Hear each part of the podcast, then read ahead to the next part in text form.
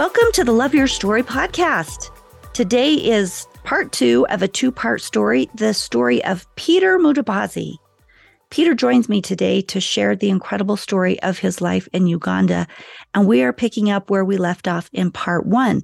So, for his full story, please listen to part one because today we're going to look at the rest of the story, and you don't want to miss the first part. So, part one is titled What Kindness Can Do, and part two today is titled What Hatred Can Do. And the reason I'm going to take an episode to talk in detail about hate is because as I was reading Peter's book, the title is Now I Am Known. One of the biggest turning points in his life came as he became a witness to the genocide in Rwanda and what he witnessed, what these events taught him, and how they affected the progress of his life was just monumental. So stay tuned for my talk with the author of Now I Am Known.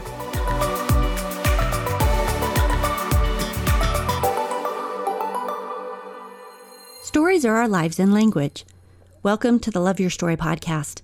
I'm Lori Lee, and I'm excited for our future together of telling stories, evaluating our own stories, and lifting ourselves and others to greater places because of our control over our stories. This podcast is about empowerment and giving you, the listener, ideas to work with in making your stories work for you. Story Power serves you best when you know how to use it.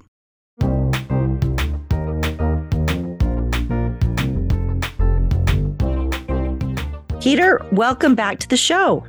Thank you, Lori. Truly glad to be back here.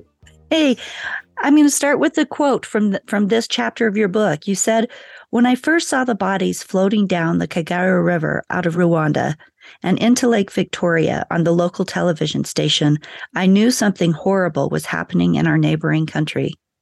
Every day, I watched news reports showing hundreds upon hundreds of mutilated corpses floating down the river. Men, women, children. Some had been decapitated Others were cut open with other body parts missing, the bodies of children. I cannot speak of what was done to the bodies of the children. Over the course of three months, tens of thousands of bodies piled up in Lake Victoria and washed up on its shore. When the winds came out of the south and east, you could not escape the smell of death. This is how the chapter, What Hate Can Do, starts. Peter, can you pick up your story at the point where you were asked to go to Rwanda? So you've graduated from high school at this point, right? Yeah, so I graduated from high school. So, you know, we have a British system. So you have a gap year where you're waiting to go to university you know, of course, my dad is from Rwanda and I speak the language. So my uh, foster parents said, "Hey, Peter, you know, for what's happening in Rwanda, we we think you you could do you could go and save uh, and save lives. We have uh, uh, uh finances coming in uh, that can provide medicine, rescue to help the kids, and so we would like to hire you." So I said, "My first job, sure, I will." So I had no idea what I was signing for. I was signing for a job, which first time was really exciting. But little did I know what I was about to get into, you know? So we bought the food, would buy a lot of food and put them in trucks, semi trucks. And there we were going to Uganda. I first smelled trouble when I got to the, uh, to the border of Uganda and Rwanda you know so i gave in my passport my passport is you know my name is peter habyarimana which is the same name as the man who had started the genocide so they put me in a corner and said we need to talk to you so you know they held me there for a couple hours and i was wondering why why why am i being detained you know come to find because i share the same name as the man who had studied the genocide so that was the first sign of I am in trouble. Oh, oh no, you know. Uh, and then finally they let me go because we had to call the, the offices and you know intervene, and they let me go. And my first time, so we drove, you know, and my first time, what I saw was uh, I could not believe what I was watching. That human beings could turn around and kill their own people just for no reason, for no reason they had, just because someone said these people are bad, just go kill their children, their wives, and everybody. And watching that as a you know 19 20 year old i think i was so angry so angry that we can be divided based on our grandparents. That's it, it wasn't the color just different grandparents that we could be divided that way, that we could take lives of each other that bad. Can you give us a little bit of background on the Hutus and the Tutsis for anyone not familiar with that political hotspot in history? Because it is, it's horrifying, but give us the political situation there, will you? Well, yes, you know, the, the, the, history of Rwanda is, as any country, we are colonized by different people group from Europe. You know, Uganda was colonized by the English, uh, and uh, um, Rwanda was colonized by the, the, the Belgians. And what they did, you know, of, of, of all colonialists, they use what the system what we call divide and rule. You know, let's divide them and we rule them. Let's give favor one tribe against the other and make them so hate each other that that's the way we can divide them. In that way, we get through them. And that's what they did in Rwanda. Rwanda. They basically looked one people group or one grandparent people and, and, and made them enemies against each other. And that had been going on for, for I don't know, 50, 100 years. Uh, that was created by someone who wasn't from there.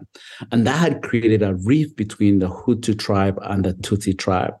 Uh, and the ruling clan or the ruling tribe then was the Hutu, that they knew that Tutsi were coming in who had been in exile for so many years. And they said, let's, they are all bad people. Let's kill everyone who knows them, who have hosted them, who has been anywhere, uh, either speaks English, that was an enemy. And that literally, neighbors went to neighbors looking, do you know, have you ever been to Uganda? Do you speak English? Do you have a relative with Tutsi? And they will kill them for no reason. And sometimes intermarriages, that the wife or the husband would say, you know, let's take your life before someone else comes because they're going to do it the most heinous way. And they were using machetes literally to take lives and, and long nails. And that's what was happening in Rwanda. And within a span of eight to 10 weeks, they killed more than 800,000 people in one small country. 800,000 people perished for no reason, just because in horrible, they... violent ways. Like yes. I've I've heard stories of um, husbands killing wives or wives having to kill husbands, and if they didn't, their their children were threatened to be killed and and just mutilated. Like I just I can't even wrap my head around how horrible that must have been. And you were there, you were yeah. you were seeing that, so you got through, and you were on your way to these um, refugee camps that were full of hundreds of thousands of children, right? Because all their parents had been killed. Yes. So most parents were killed, or sometimes they, they would prefer to to only keep the children and let the parents run look for the other parent, the other children, because it was safer to keep them than have adults that you didn't trust. You know. So my job was to provide food and medicine to these camps where the oldest was 13 years old, and it was hard to watch because some of them didn't have arms or didn't have uh, legs because they had been chopped off by a neighbor, oh or they had and each one of them had watched their father or mother being killed because they were under the bed or they were hiding somewhere. And they knew they watched all that. So you can imagine the trauma. And for me, being in the midst of that and watching that just made me really angry uh, and really give kind of give up on humanity. Like, how can we? you know, really do this to each other. And that's for me where the hatred kind of like really began to click in or check myself in a way. Yeah. So when you say check yourself, explain that. You asked yourself, you, you're watching this hatred coming out in people, and you were smart enough, which I love your self awareness here, to internalize that question and say, where is hate showing up in my life? And that took you naturally to your relationship with your father, right? Right. You know, and it's it's I'm on social media. It's easy to write a comment, but you have no idea how it's going to affect someone. Or you don't internalize and look at yourself. My mother had a saying, when you point one finger, three are pointing back at you. And that really always helped me to think through what I'm about to say, but what about me? What does it say about me? So while I'm in one, I think I hated my father so bad that for me, I wanted to go home at some point and kill my dad. Oh, harm him, do something, because I hated him that bad. So being in the midst of that and looking at what hate can do. And I thought, wow, these people are crazy. But as I said those words, or as I thought of all that, I said, but I'm capable of doing the same. That's what I want to do my father. The same hatred that I'm accusing these people to have is the same I feel towards my father. And at that point, I think I felt like I cannot be a hypocrite. I cannot say, how dare them? And then look at myself and say it was okay. And that's when really I said, no, I'm capable of doing so. And if I don't forgive my father, I'll end up doing the same. And that point, that point, that's when I really said, I want to forgive my father. Either he accepts it or does not. I am going to accept. And I'm going to truly do everything I can to let go of the anger I have towards my father.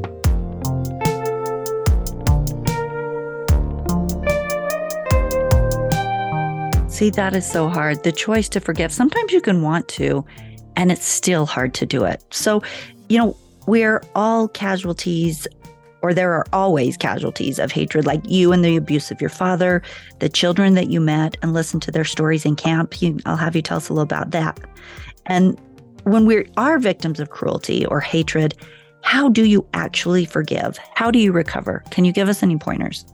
So, for me, here's how I looked at it the cruelty from my father and the hatred towards him was taking away the joy and the peace that I could have. Like I didn't feel normal or feel at peace or didn't feel like celebrating the milestones I was having because there was that still that hatred, you know, that I felt was my father.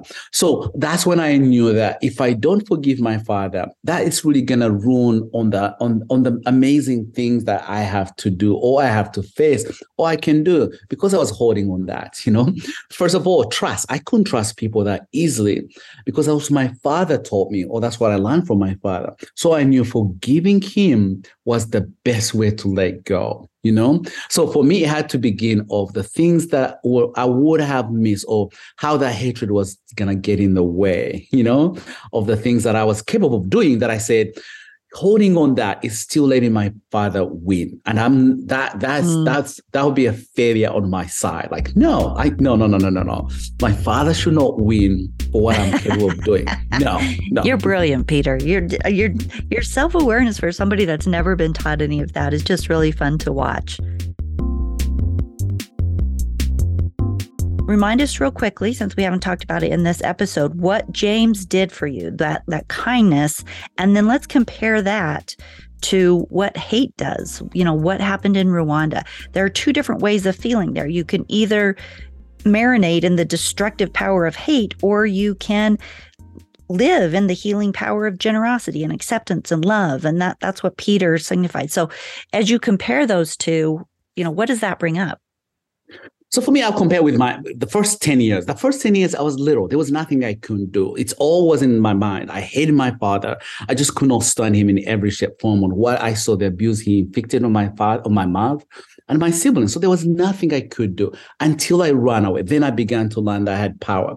On the streets of Kampala, I had to fight back. So think of it this way. If someone was mean to us as street kids, we learned how to pay back. So I'll give you an example.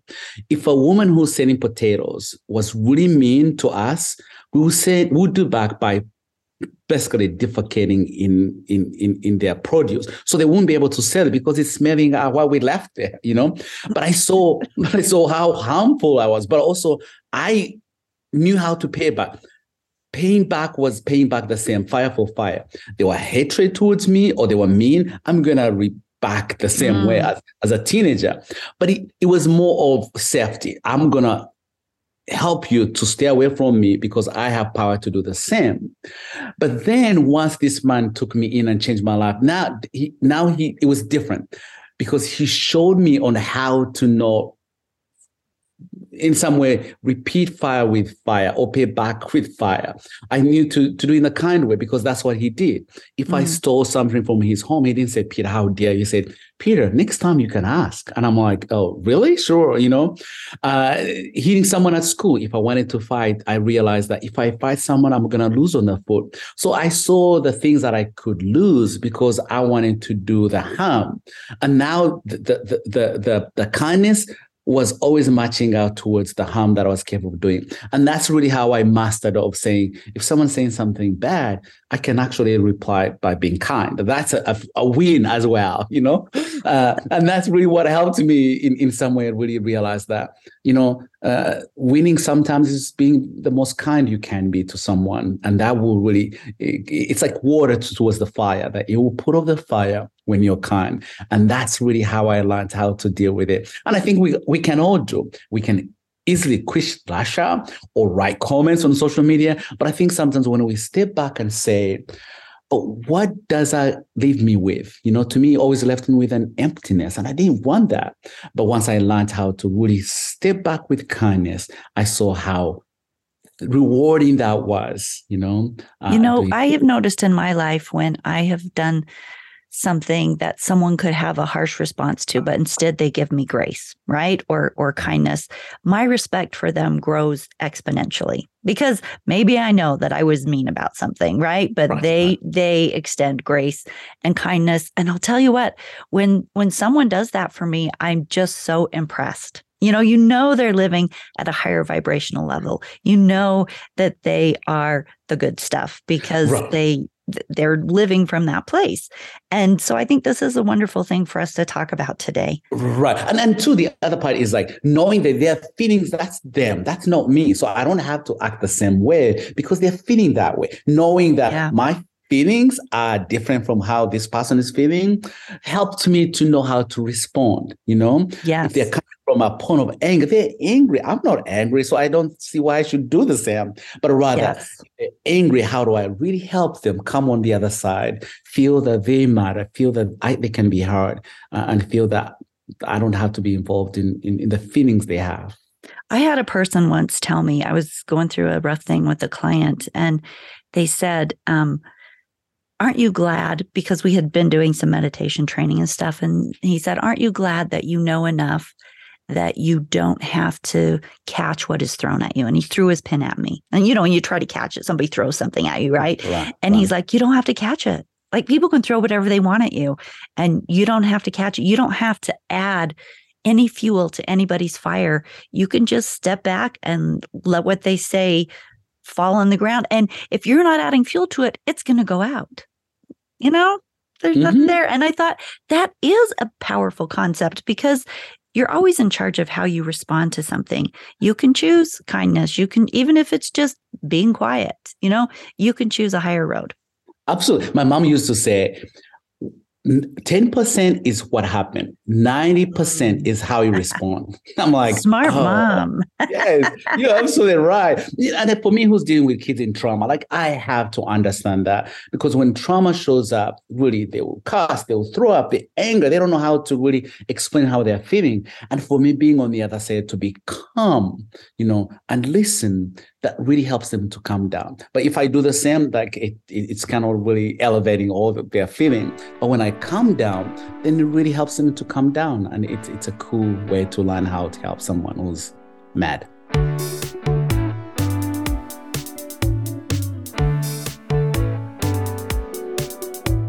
So if you haven't listened to part one yet, which I really hope you have because it, it sets a great foundation for this part two, Peter is a foster parent and he's taking all of the things that he's learned and using them to help children that are in difficult situations to bless their life, to take this kindness and this understanding of their trauma and to be able to support them and help them. So, Peter, tell us a little bit about what that's like for you and how we can get your book so we can they can read your full story. We've just given them little snippets of it, but where can we find it?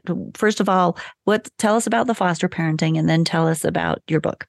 Oh, foster parenting, yes. So when I came to the United States, I realized how much I was given. They say too much is given, much is required. And I knew, you know, this man had really shown me how to love and care for the most vulnerable. And I wanted to do the same. So when I came to the United States as a single man, I thought, well, there's no way they can allow me to be a foster parent. But I worked in the foster care system anyway. I said, hey, can I mentor children? And the social worker who received me said, have you ever thought of being a foster dad? I was like, me? No, I'm seeing we said, you can do that. And that day I signed up. And since then, I've had 29 children. I've adopted one and the process of adopting three. So it's amazing. Wow even for me, it's amazing because I didn't do that because I have traveled in more than 100 countries with first, with parents who are adopting, but I never seen a black person who was adopting from Uganda or from Ethiopia. So I thought I don't qualify because I did not see the representation of myself. But I didn't give up. And somehow now I'm a dad because someone cared and someone said I matter. But also, again, I'm doing, you know, because I can, but because someone showed me kindness. And if I can do the same to their bio parents and to our kids and change their lives because he changed my life, then I've done the best I can. I've left legacy of what this man who showed up one day and changed the life of a kid that I want to do the same. And so that's my journey to truly be a foster dad. I want to foster more. I want to adopt more and above all, I want to advocate for so many kids who are in the foster care here in the United States. It's my job. Well, my book, I wrote my book because I wanted to help my family first, my kids. I wanted my kids to know they love dada, they love papa. They call me, but that papa, you're the best. I'm like, well, before you say, can say you're best, I really wanted to show them how far I've come, the odds and mm. the, the things I had to overcome that say, if I can overcome you, my son, you, my daughter, you can do the same. But mm. also, I wanted to encourage your listeners as well that have gone through a difficult time to say, don't let the the past, don't let what happened to you determine your future, but rather hold it, own it, and use it to do life better for you, to change life for others and those around you and you as well. So that's why I wrote Now I'm Known. It's all about making others known. And you can do it at home, you can do it at work, you can do it anywhere, uh, or even on the bus, wherever you go, you can look at someone and say, I want to know you. Here's what a challenge I want to give you. Every time you walk on the streets and see street, street people, don't just give them food. Say, What is your name? And I'm telling you, they will stop to say, Wow, you want to know my name? That is the most greatest gift you can give to any street person wanting to know that my name. But anyway, you can find me on social media. You can find my book on any bookstore, Amazon, Target, anywhere, and social media as well as Foster Dad Flipper. Again, I don't flip children, I flip houses. Uh, and also, you can find me on Now I'm Known TikTok, Now I'm Known YouTube, Now I'm Known everywhere. So the name of his book is Now I Am Known. And on the show notes at loveyourstorypodcast.com under this episode and part one episode, um, I will have a link so you can go and grab that book if you would like. And Peter, thank you for being here. Thank you thank for you. sharing your story. There's so much more we could talk about. You've given us so much wisdom, though, and mm. let's choose kindness. Absolutely. And thank you for letting our kids in foster care be seen, be heard by inviting me. So we're grateful. Absolutely.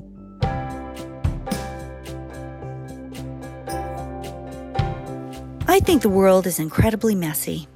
We are hurt and we hurt others. We love people who have been hurt or are hurting. That's just the way of the world. We get hurt. We want to forgive. We want to know how to help others deal with difficult things like trauma or neglect or hopelessness. It's all just so much. One of the things Peter said in his book was, quote, hurting people hurting people, meaning people that are hurting, need to be heard. They need to know that they are not alone, unquote. And then I was listening to a TED talk about addiction and the way we try to punish and ostracize addicts when the research was actually showing that people and lab animals don't turn to drugs or destructive behaviors when they feel connected. So the suggestion for healing was not to ostracize the difficult ones, but to let them know that you care, even though that may be one of the most difficult moves. At any rate, I believe the more we listen to these real life stories, like Peter's, the more we seek the higher road, the more we understand where hate can take the human heart, and the opposite of where caring and forgiveness and empathy and that those kind moves like James played that that part that he played. And go go to um, part one if you don't know who James is. That that those decisions and opportunities that James gave to Peter, this empathy and kindness, where this can take the human heart. We can take steps in the direction of light no matter how much we are hurting, no matter how much the people around us are hurting as we keep moving toward light and forgiveness and inclusion and connection, the brighter and more beautiful the world can be you know there's there's no quick solution to the struggle to forgive or to heal from trauma but there is a choice every day where we can choose kindness and we can choose love and we can work on it moment by moment so let me end with a couple quotes Will Smith said, quote, Throughout life, people will make you mad. They'll disrespect you and treat you bad. Let God deal with the things they do, because hate in your heart will consume you too. Unquote. And then Martin Luther King, quote, Darkness cannot drive out darkness. Only light can do that. Hate cannot drive out hate. Only love can do that. Unquote. May we all move toward love and empathy and kindness today with intention. I will see you in two weeks for the next episode of the Love Your Story podcast. Thank you for being here. Share this with anybody in your world and your sphere of influence. Share both of these, part one and part two, with anybody who you think would appreciate, who would appreciate Peter's beautiful, magnificent story of coming from abuse and street living in Uganda to having finished um, multiple college degrees, living in the United States, working to give as many kids as he can the understanding and love so that they are known and can live better lives like he has been given that chance. So we'll see you in a couple weeks. Thanks for being here.